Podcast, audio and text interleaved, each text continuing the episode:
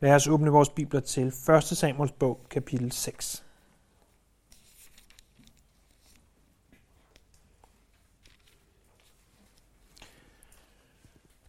Arken var blevet taget af filistrene fra Israel.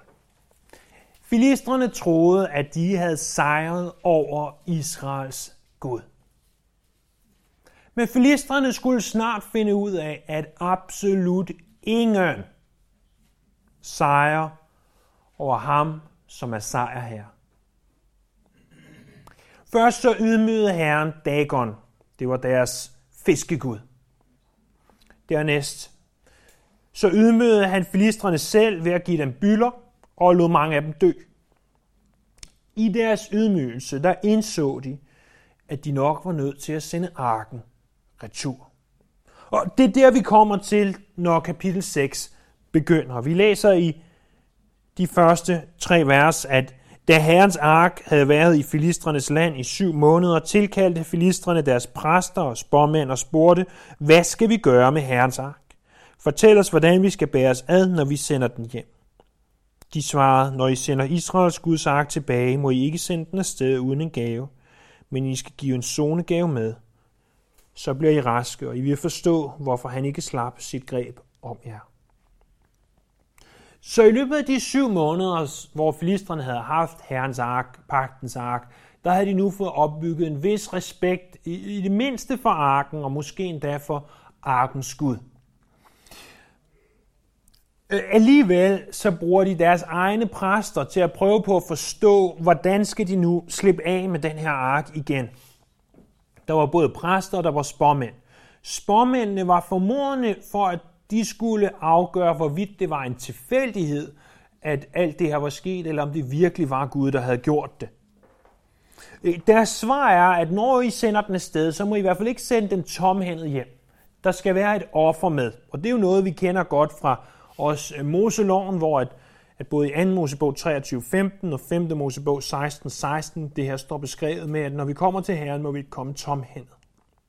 Og sådan er det i, i de fleste øh, såkaldte religioner, at når vi kommer til vores øh, i situationstegn Gud, jamen, så må vi ikke komme tomhændet. Sådan var det også for filistrene. Præsterne mener, at at det her, det skete med dem, med filistrene, for at de måtte forstå, jamen, hvorfor at, at Gud han ikke slap sit greb. At de var nødt til at gøre det her, så de kunne forstå den lektion, som Gud vil lære dem. Men så siger de, det er meget godt, at vi skal sende et offer med, men hvordan, hvilket offer, og hvordan skal vi så sende arken retur? At filisterne spurgte vers 4 videre, hvad skal vi give den med i zonegave? De svarede fem guldbyller og fem guldmus efter tallet på filisterfyrsterne, for det er en og samme plage, der har ramt både jer og jeres fyrster. I skal lave figurer af jeres byller og af de mus, som hæver landet, og på den måde vise Israels Gud ære. Så vil han måske fjerne sin hånd fra jer og fra jeres Gud og jeres land. Og for forhærdede jeres hjerte, ligesom Ægypterne og farve forhærdede deres hjerter, da de fik hans magt at føle. Måtte de jo alligevel lade israelitterne gå. Lav nu en ny vogn og tag to digegivende køer, som endnu ikke har båret å. Køerne skal spænde for vognen, spændes for vognen, og deres kalve skal I tage fra dem og drive hjem. Så skal I tage herrens ark og sætte den på vognen, og de guldting, I giver med i zonegave, skal I lægge i et skrin ved siden af. Send så arken afsted. Læg mærke til, om den styrer mod sit eget land og går op imod Bethshemesh. Så er det ham, der har forvoldt os denne store ulykke. Gør den ikke det, ved vi, at det ikke er hans hånd, der har ramt os, men at det var en tilfældighed. Så en eller anden form for gnaver, det kunne være, som der står her, mus, det kunne også være rotter, de har, øh, de har været brugt øh, af Gud til at, øh, at forvolde den her plage, så at folket fik bylder i en eller anden grad.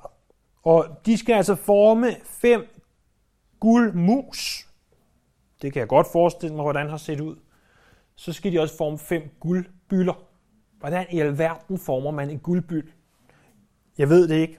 Jeg tror heller ikke, det er meget relevant for udlægning af den her tekst, men det skulle det i hvert fald. Øh, prøv at lægge mærke til en ting. I vers 3, der var præsterne sikre på, at når I gør det her, så vil plagen forsvinde. Så vil Gud slippe sit greb, I vil blive raske. Men nu, når de tænker lidt nærmere over det, så er de ikke helt lige så skråsikre længere. Og det er ikke meget ligesom os, at øh, vi kan godt hurtigt få sagt et eller andet. Og så, så pludselig, så, når vi tænker nærmere over det, jamen, det er jo ikke sikkert, at Gud vil gøre det her. Hvis vi gør sådan, så vil Gud gøre det, så får vi tænkt lidt dybere over det, men det er ikke sikkert, at Gud gør det, lige som, som vi tror. Men de siger, gør det nu alligevel. Ved at give den her gave, ved at give det her offer, øh, så viser de Israels Gud ære. I den nye pagt er vi ikke længere kaldet til at foretage ofre på den her måde, altså ved at lave guldmus og guldbyller, som de skulle, eller ved at ofre dyr, som vi ser de senere gøre, men vi er stadigvæk kaldet til at ofre. Vi kan for eksempel ofre vores tid. Ved at vi ofrer vores tid på Gud, jamen, så behager det Gud. Ved at vi øh, tilrettelægger vores tid, så at, at vi prioriterer ham, jamen, så behager det ham.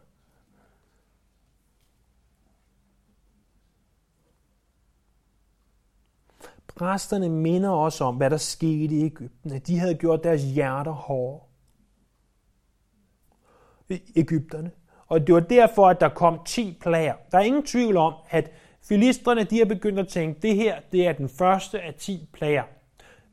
Øh, Ægypterne oplevede også, som vi så sidste gang, bylder. Og øh, det var godt nok fra noget med noget sod og nogle forskellige ting. Men muligvis og temmelig sikkert har de tænkt, nu kommer der 10 plager bare i en anden rækkefølge. Præsterne mindede om, det var fordi de forhærdede deres hjerter. De gjorde deres hjerter hårde. Og du og jeg må den her formiddag stille os selv spørgsmål. Har vi gjort vores hjerter hårde over for Herren? Således at vi koncentrerer os om alt muligt andet, når vi bør koncentrere os om ham. Tænk på, at du kommer ind for Gud lige nu. Og, og møder ham. Men vi har gjort vores hjerte hård, så vi har gang i alt muligt andet.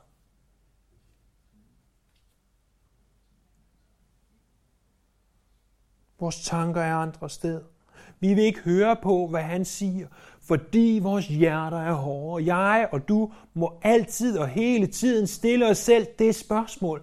Er mit hjerte hårdt? Og hvis det er, så bed Gud om. Må jeg beder Gud, du må bede Gud om at, at pløje op i hjertet. Jeg ved ikke voldsomt meget om landbrug.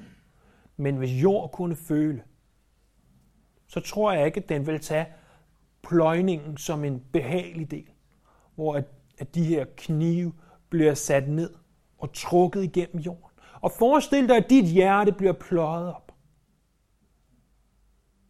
Det er ikke noget behageligt, men det er nødvendigt, for at der igen kan blive sået i dit hjerte. Lad være med at tro, hvis, hvis du er kommet her i dag med et lidt halvhårdt hjerte, at du er alene om det. Det, det er noget, som, som jeg tror med ret stor sandsynlighed rammer os alle indimellem. At, at denne verdens bekymringer, og endnu værre, øh, denne verdens fyrste, nemlig Satan, han gør alt, hvad han kan for at gøre vores hjerte hårdt. Hvis du er der i dag, og hvis jeg er der i dag, så lad os bøje os i ydmyghed ind for ham og bede om, at vi ikke må gøre vores hjerte hårdt, ligesom Ægypterne. Filistrene siger også, I skal ikke lægge det i arken, men I skal lave en mini-ark. De siger ikke direkte, at, at de ikke skal lægge det i arken, men de siger, at de skal lave en mini-ark. Vi ser senere i kapitlet, hvad der sker med dem, der kigger ned i arken. De laver altså en kiste, en boks ved siden af den lidt større boks, nemlig pagtens ark. Og deri lægger de de her offringer. Øh, de får så også at vide, at de skal lave en vogn, en ny vogn, og øh, på den skal arken transporteres. For de er der måtte kende resten af øh, Samuels bog, eller bøger, 1. og 2. Samuel. I 2. Samuel kapitel 6 ser vi, hvad der skete, da, da David forsøgte at transportere arken på en vogn. For det var ikke det, Gud havde kaldet dem til. Men filisterne, de blev altså de blev ikke dømt så hårdt, som Israel gjorde. De havde ikke Moseloven, de havde ikke præsterne. Og hvad vigtigere er, så viste Gud dem barmhjertighed. Vi kan godt sidde og tænke, filistrene, de burde dømmes hårdt. De gør det med Guds hak, de ikke skal. De ved ikke det hele. Men jeg personligt er taknemmelig for, at Gud han kan og vil udvise barmhjertighed.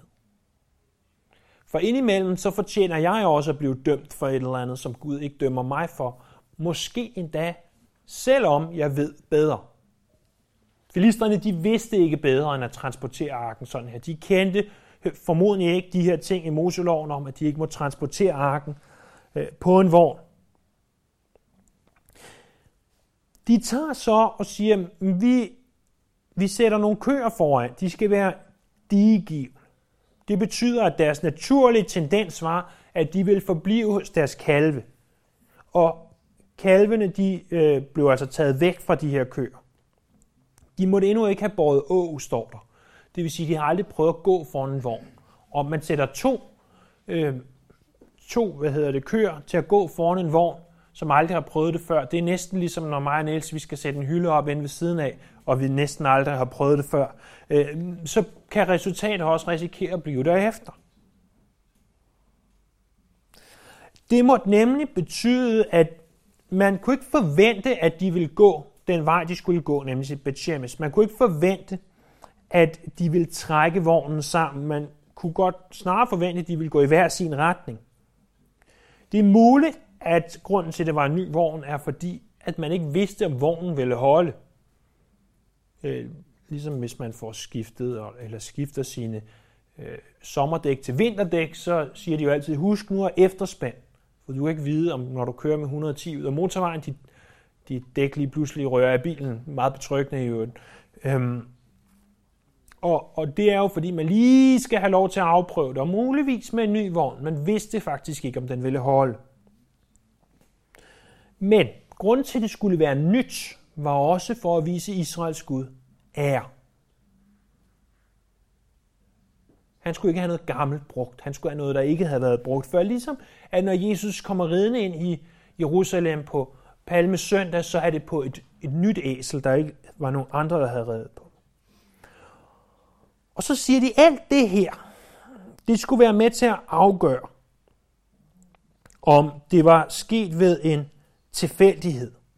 Fordi hvis du sætter et, to køer, der har nogle kalve derhjemme til at gå imod et sted og beholder kalvene, så vil de hellere blive der. Så, øh, så det er altså imod oddsene, hvis de rent faktisk går op til Bethshemes. Hvis du sætter to øh, køer, der aldrig har trukket en vogn før afsted, så er det imod oddsene at sende dem afsted. Så, øh, sådan vil de så afprøve, at det her er en tilfældighed. Sker der tilfældigheder i Guds rige i, i vores liv? Svaret er nej, det gør der ikke. Men at der ikke sker tilfældigheder, betyder ikke, at, at Gud prøver at sige noget til os igennem alting. At, at hvis, jeg, hvis jeg vågnede i morges og, og ikke noget at, at få min morgenmad, så er det nok, fordi Gud taler til mig om at faste. Øh, det, det er ikke det, det betyder. Det kan være øh, resultatet af helt naturlige ting, men, men Gud tillader ikke tilfældigheder. Han bruger ikke tilfældigheder. Gud styrer tingenes gang. Men lad være med at tage det til sådan en grad, så du tror, at, at alt, hvad der sker, det er fordi, at, at Gud han prøver at fortælle dig noget, for så kan vi rimelig hurtigt komme ud i nogle ret, ret vilde øh, konklusioner, hvis vi gør det. Det der er med alt det her, det var, at Gud var på ingen måde forpligtet til at gøre, som filistrene havde planlagt. Prøv at se vers 10-12. Det gjorde mændene, de to to digegivende køer og spændte dem for vognen, og deres kalve lukkede de inde i stallen. Så satte de herrens ark på vognen til lige med skrinet med guldmusene og figurerne af deres bylder. Køerne styrede lige mod Bethshemesh. De fulgte hele tiden den lige vej, mens de uafbrudt brølede, uden at dreje af til højre eller venstre og filisterfyrsterne fulgte efter dem, indtil de kom til Bethshemes' område.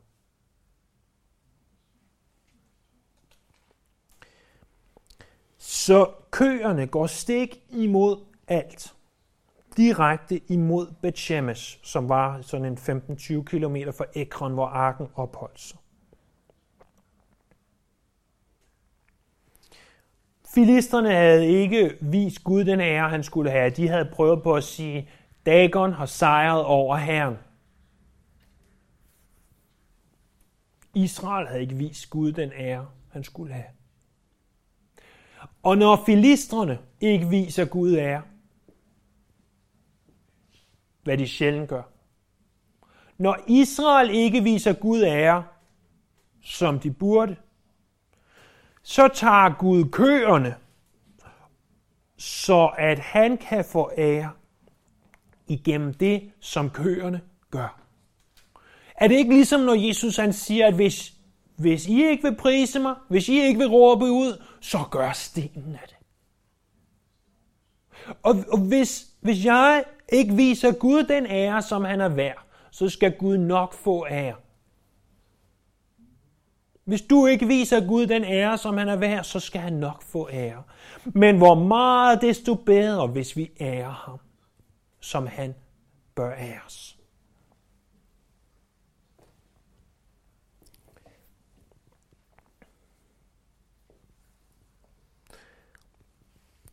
Køerne her, de brøler. Formodentlig fordi, at deres kalve er ladt tilbage. De var utilfredse.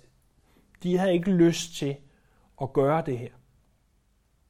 De havde ikke lyst til at gå væk fra deres kalve. Men alligevel så går de den lige vej fra Ekron til Bethshemesh.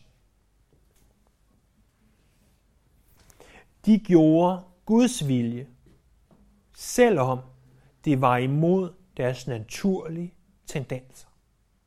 Deres naturlige tendens var at ville være forblive hos sin kalv, at sige, det her, det synes jeg ikke er i orden. Men alligevel gjorde de Guds vilje, selvom det var imod deres naturlige tendenser.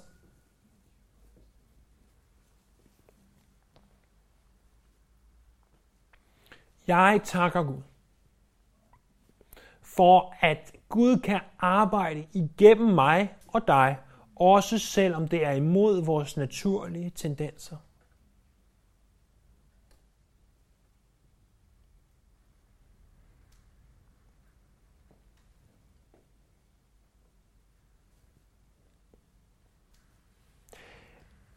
Dengang jeg i år 1999, det tidlige år 2000, skrev min ansøgning, hedder det vel, for at kunne komme på, på bibelskole i Murrieta, Kalifornien. Der, der skulle man skrive forskellige ting om sig selv, og op og ned og døre og stolper. Det kunne sikkert være sjovt at læse det igen. I en af de ting, øh, man skulle skrive, det var noget, man, man bad til Gud om, eller man håbede, at Gud ville, ville ændre i, i ens liv. Naturligt. Min naturlige tendens er ikke at kunne lide mennesker. Min naturlige tendens, så jeg er sikker på, at, at hvis I taler med min mor bagefter, så vil hun øh, kunne vidne om, om, at jeg altid har holdt mig for mig selv. Jeg skrev i den her ansøgning, at, at det var mit, mit ønske, at Gud ville gøre mig mere social. Øhm, og, og sendte den afsted, og tænkte ikke så meget over det før, måske år senere. Hvor at det, at jeg tog på bibelskole, gjorde faktisk næsten, at især mit sidste semester, at jeg blev oversocial. Jeg fik stadigvæk selvfølgelig lavet mine lektier og alle de her ting, jeg nu skulle, men jeg blev næsten oversocial. Og, og i al den tid lige siden har Gud arbejdet i mig for at give mig en kærlighed til mennesker. Og selvom det er imod min naturlige tendens, så bruger Gud mig stadigvæk i i rollen som en pastor, der er nødt til at have en kærlighed for mennesker. For hvis, hvis jeg ikke har den kærlighed, så vil det her kun blive en forelæsning i bedste fald. Det samme kan Gud gøre for dig. At selvom din naturlige tendens er at sige, jeg kan ikke lide at, og så selv fylde det ind, mm, så kan Gud godt bruge dig i den kapacitet, selvom du ikke naturligt set har lyst til det. Gud kan ændre vores hjerter. Ganske som man valgte at bruge de her køer, selvom de naturligt og deres naturlige kødelige tendens var at forblive tilbage hos deres kalve. Nu har vi i vers 1-12 set på, at arken blev sendt tilbage. Nu i vers 13-21 ser vi så, at arken er kommet eller kommer tilbage. Vi læser videre i, i vers 13-18. Folkene i Bethshemesh var i færd med at høste hvede i dag. Da de så op og fik øje på arken, blev de glade over at se den. Da vognen var nået til den mark, som tilhørte Josfa fra Bethshemesh, stansede den. Der lå en stor sten. De huggede træet fra vognen i stykker og offrede køerne som brandoffer til herren. Levitterne tog herrens ark ned til lige med skrinet med guldtingene, som stod ved siden af den, og satte begge dele på den store sten. Den dag bragte mændene i Bethshemes brandoffre og slagtoffer til herren. Det så de fem filisterfyrster, og samme dag vendte de tilbage til Ekron. Det er de guldbyller, filistrene gav herren i zonegave, en for Ashdod, en for Gaza, en for Askalon, en for Gad, en for Ekron. Guldmusene svarede til, det, til antallet på de byer, der hørte ind under de fem filisterfyrster, både de befæstede byer og landsbyerne, den store sten, hvor de satte herrens ark, og som lå på den mark, der tilhørte Josva fra Bethshemes, er den dag i dag et vidne om dette. Bethshemes var en by, som lå, og der eksisterer jo et stadigvæk en by af det navn, om den ikke ligger helt det samme sted, den lå i Sorikdalen. Det samme område, hvor i Samson et par hundrede år tidligere havde været. Dens navn betyder solens hus. Og man mener øh, på grund af navnet og på grund af arkeologien i området, at den tidligere havde været en hedensk by, øh, så at man tilbad solen eller solens gud her. Det var nu blevet til en levitby, som øh, vi læser om det i Josva 21.16. Det vil sige, at det var en by øh, midt i en af de andre stammers område, hvor der boede levitter. Det var også den israelitiske by, der var tættest på Ekron, og øh, Ekron var det sted, hvor arken lige havde opholdt sig, inden den blev sendt videre. Indbyggerne i Bethshemesh, de var i færd med at høste hvede, står der. Og det gjorde man altså der omkring maj og juni, og det ville være noget, som øh, langt, langt det meste af byens indbyggere vil have deltaget i. Og området omkring Betjemes er, er rimelig bakket. Det er som sagt en dal i det, der hedder Shefala, som er hvis du har kysten herude, så har du Shefala, som er sådan en slags øh, bakket område, og som så går op i det mere øh, høje, klippede område helt op ved Jerusalem. Så midt imellem der, der går øh, arken øh, på vognen ud og op igennem den her dal, op øh, imod Bet Shemesh. Og de har formodentlig haft plantet i terrasser på øh, på øh, skråningerne og måske nede ved den flod, som, som gik i dalbunden. Og der går de altså og er ved at høste, og så pludselig ser de en vogn. Det mærkelige ved vognen er, at der er to køer, der trækker De brøler. Men der er ikke nogen til at styre vognen. Hvis jeg var indbygger i, i Bethshemes, ville det første, jeg tænkte være, Kaching! En gratis vogn. Lad os straks tage den. Den, den er stukket af. Sikkert fra filistrene. Den napper vi. Men da de så ser, hvad der står på vognen, at Herrens Guds ark står på vognen, så står der, at de bliver glade for at se Det ville ikke have været mærkeligt, hvis Israels folk, heriblandt særdeles levitterne, havde tænkt, Gud må have forladt os. Gud må altså have forladt os. Vi går i krig. Vi tager arken med. Sidst man tog arken med i krig under Moses og Josva, der vandt de. Nu taber vi. Gud har forladt os. Jeg ved ikke, om du nogensinde tænker, Gud må have forladt mig. I den situation, jeg står i nu, der må Gud altså have forladt mig.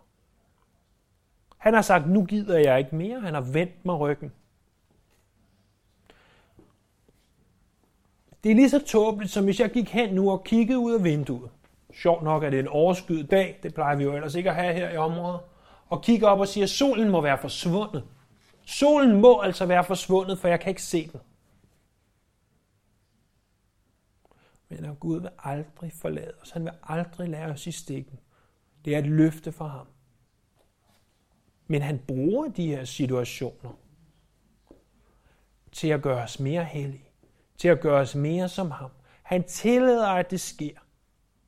For at han kan arbejde i vores liv.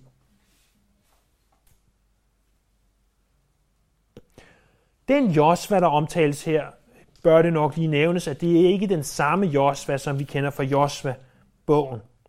Men den her Josva, han havde altså en stor sten på sin mark, og den sten bliver brugt som en slags øh, fundament for, de, de sætter arken på den.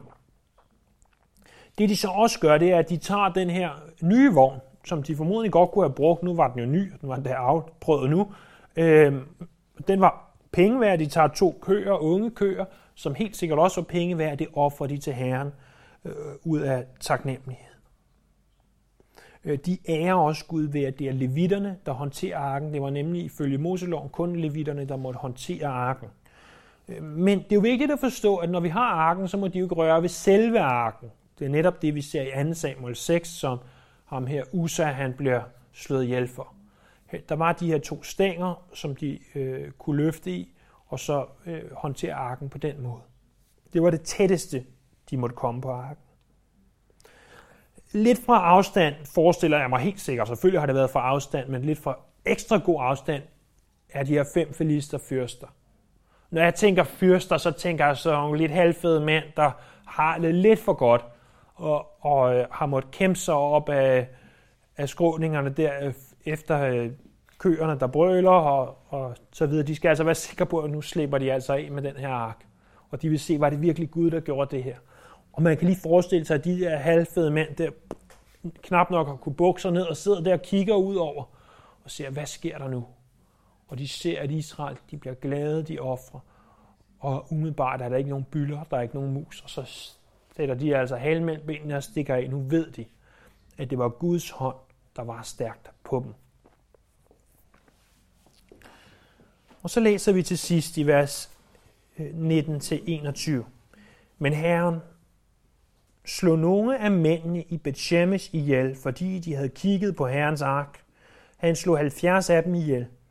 Og folk i Bethshemesh sørgede over, at Herren havde slået så mange af dem ihjel. De sagde, hvem kan bestå for Herrens, den hellige Guds ansigt? Hvor vil han tage hen, når han drager herfra? Så sendte de bud til indbyggerne i Kirjat Jerim. Filistrene har sendt Herrens ark tilbage. Kom og hent den op til jer. I de her tre vers, der er altså nogle tekstforskelle, som, som vi bliver nødt til at tale om. Den ene af dem er, at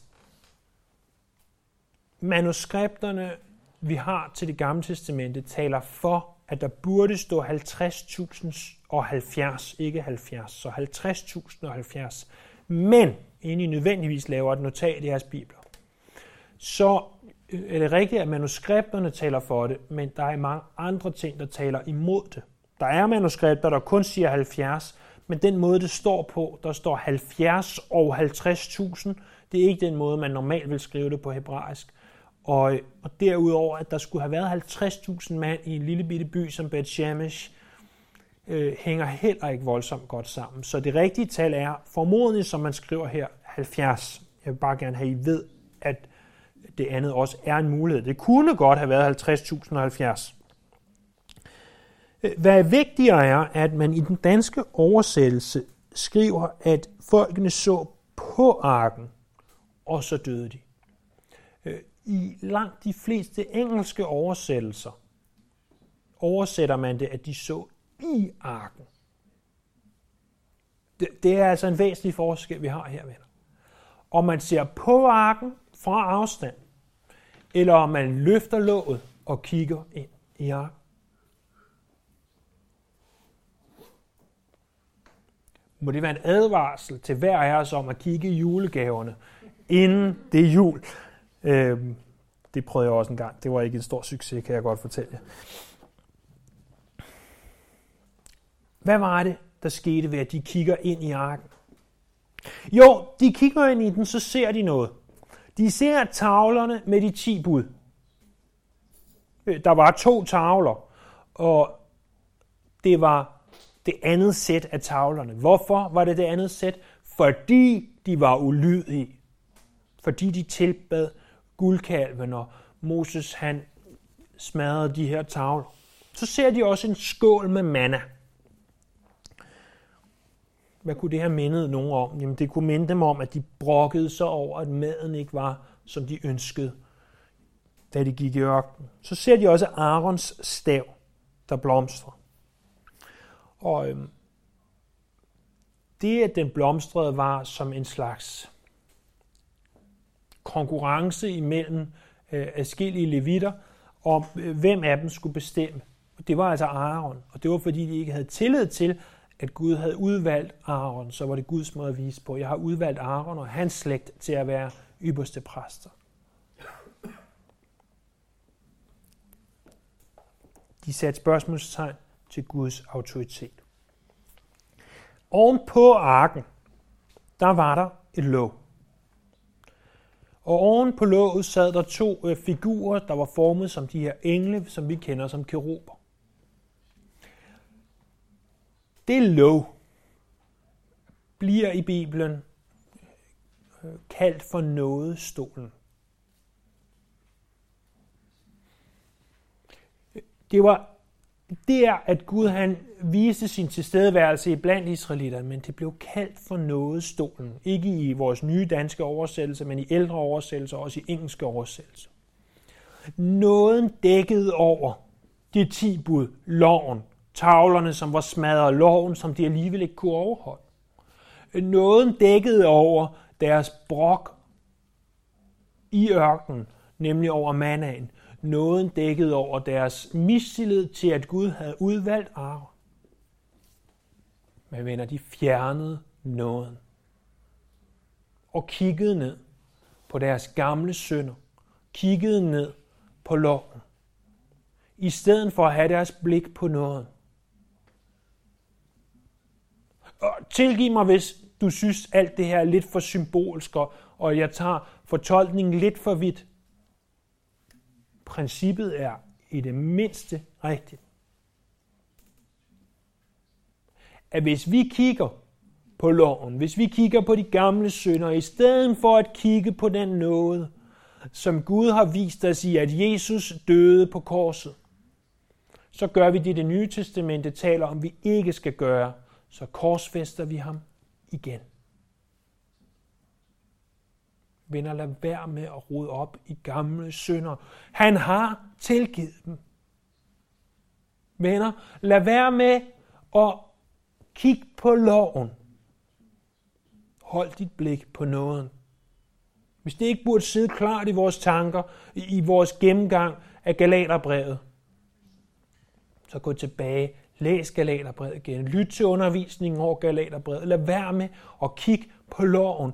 Kig på nåden. Fokuser på nåden. Loven er vigtig. Loven skal være der. Loven skal blive liggende der.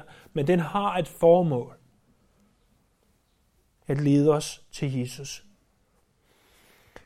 Det, at de åbner det, at de er så nysgerrige og kigger ned i arken, det gør, at i minimum 70 af dem dør. Måske så mange som 50.070.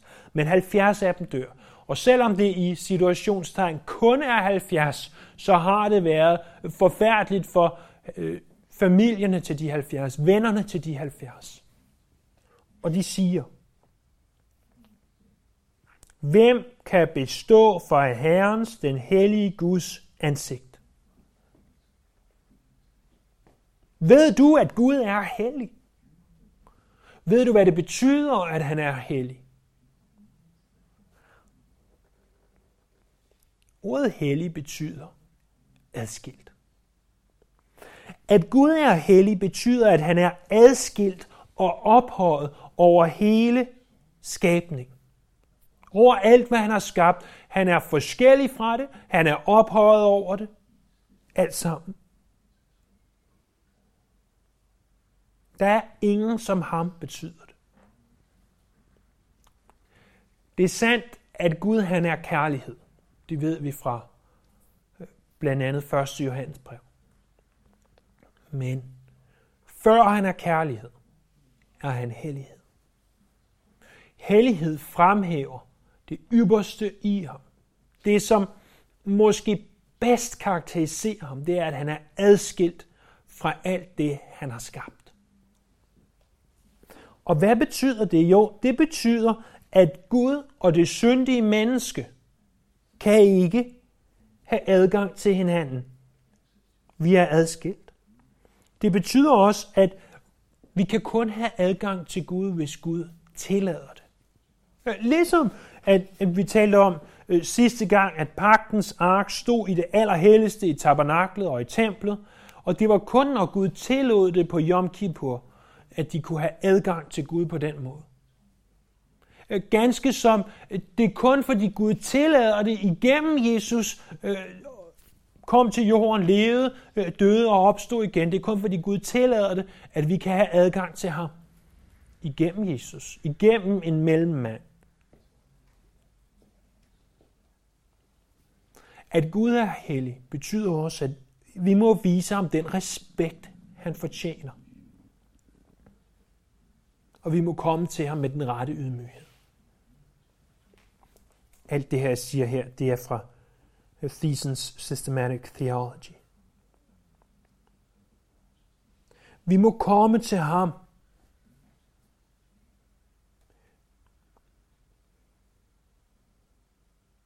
Både med vores blik på ham, fordi vi ved, det er der, vores blik skal være, men samtidig med vores blik ned i jorden, fordi vi ved, at vi skal komme i ydmyghed. Vi skal komme og vise respekt.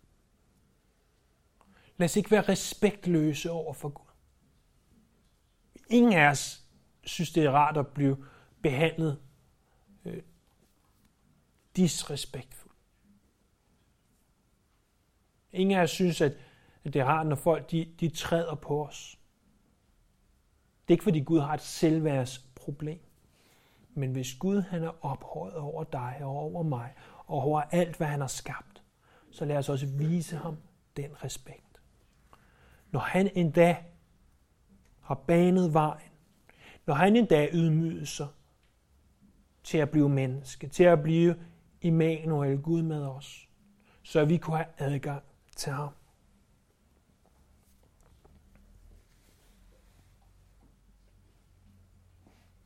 Og må vi ikke opføre os som indbyggerne i Bethshemesh gjorde, at vi indser, at Gud er hellig. Intellektuelt forstår vi det. At vi går hjem, og hvis du er så privilegeret at have Thesis Systematic Theology, slå op i den på side 84 og 85, hvis du har den samme udgave som jeg. Jeg læser om det, forstår det, skriver noter til det, og siger, wow, Gud er hellig. Men øh, vi må hellere sende arken videre til Kirjat Jerim. Kan I ikke skynde jer at komme og tage den her ark og få den væk fra os? Venner, der er en væsentlig forskel mellem at forstå det intellektuelt, og så acceptere det i dit hjerte. Og lad det forvandle dit liv. Vi er ikke her i dag for at høre en forelæsning. Hvis du er her for at høre en forelæsning, så vil jeg foreslå dig, at du næste gang ikke går ud, når det stormer, at du bliver hjemme i din seng og lytter til MP3-filen, når det passer dig og tager den som en forelæsning. Der er ikke noget galt med at lytte til MP3-undervisning, hvis du er forhindret i at være her. Men hvis du bare tager det som en forelæsning, jamen så tag det som en forelæsning. Men det er ikke det, der forvandler dig. Hvis du kommer til Gud med et hjerte, der kan acceptere at høre fra ham, ikke et hårdt hjerte. Og lad ham så ind i dit hjerte, og lad det forvandle dig. og lad det forvandle mig. Så er det, der kan ske en forskel. Så er det, at Gud kan begynde at gøre noget i mit liv og i dit liv. Jeg tror ikke, en eneste af os, der er her til stede i dag, vil sige, jeg ønsker ikke, at Gud skal forvandle. Øh, det håber jeg ikke, det tror jeg ikke. Og alligevel, så tror jeg, så mange af os, og så lidt bange for, at Gud forvandler os. For hvis Gud forvandler os, hvad betyder det så? Betyder det så, at jeg skal gå ud på gader og stræder og prædike evangeliet? Betyder det så, at jeg skal have hjemløse med til min juleaften? Betyder det så at fylde sig selv alt det som, som Gud kunne forvandle i os? Jeg siger ikke, at det er de her ting, han skal forvandle, men det er blot eksempler og illustration.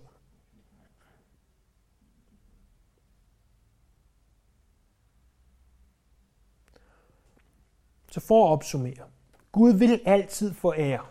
Hvis du ikke viser ham ære, hvis jeg ikke viser ham ære, hvis filistrene ikke viser ham ære, så får han æren igennem den måde, som de her køer, de gør tingene på.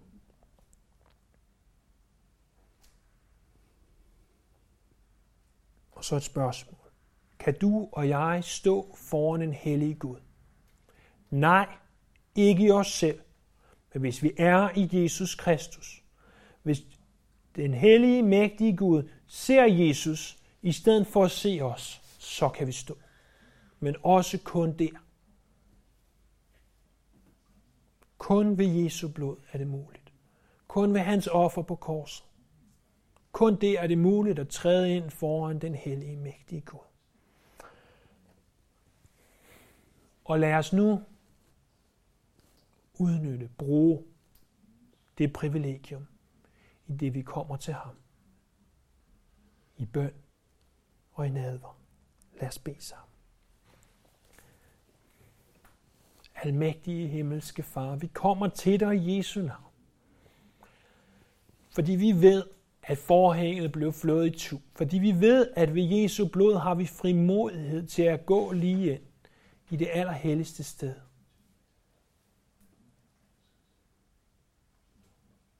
At vi har frimodighed til at, at komme til dig her.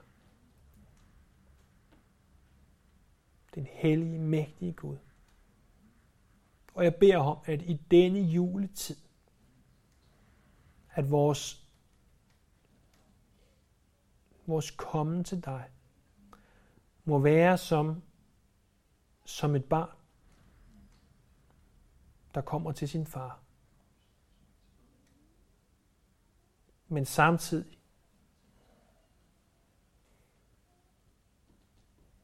som en slave, der respekterer sin herre. Vi tilbeder dig, Herre Jesus, for dit offer, for at du blev menneske. For at du opstod. Vi priser dig. Halleluja.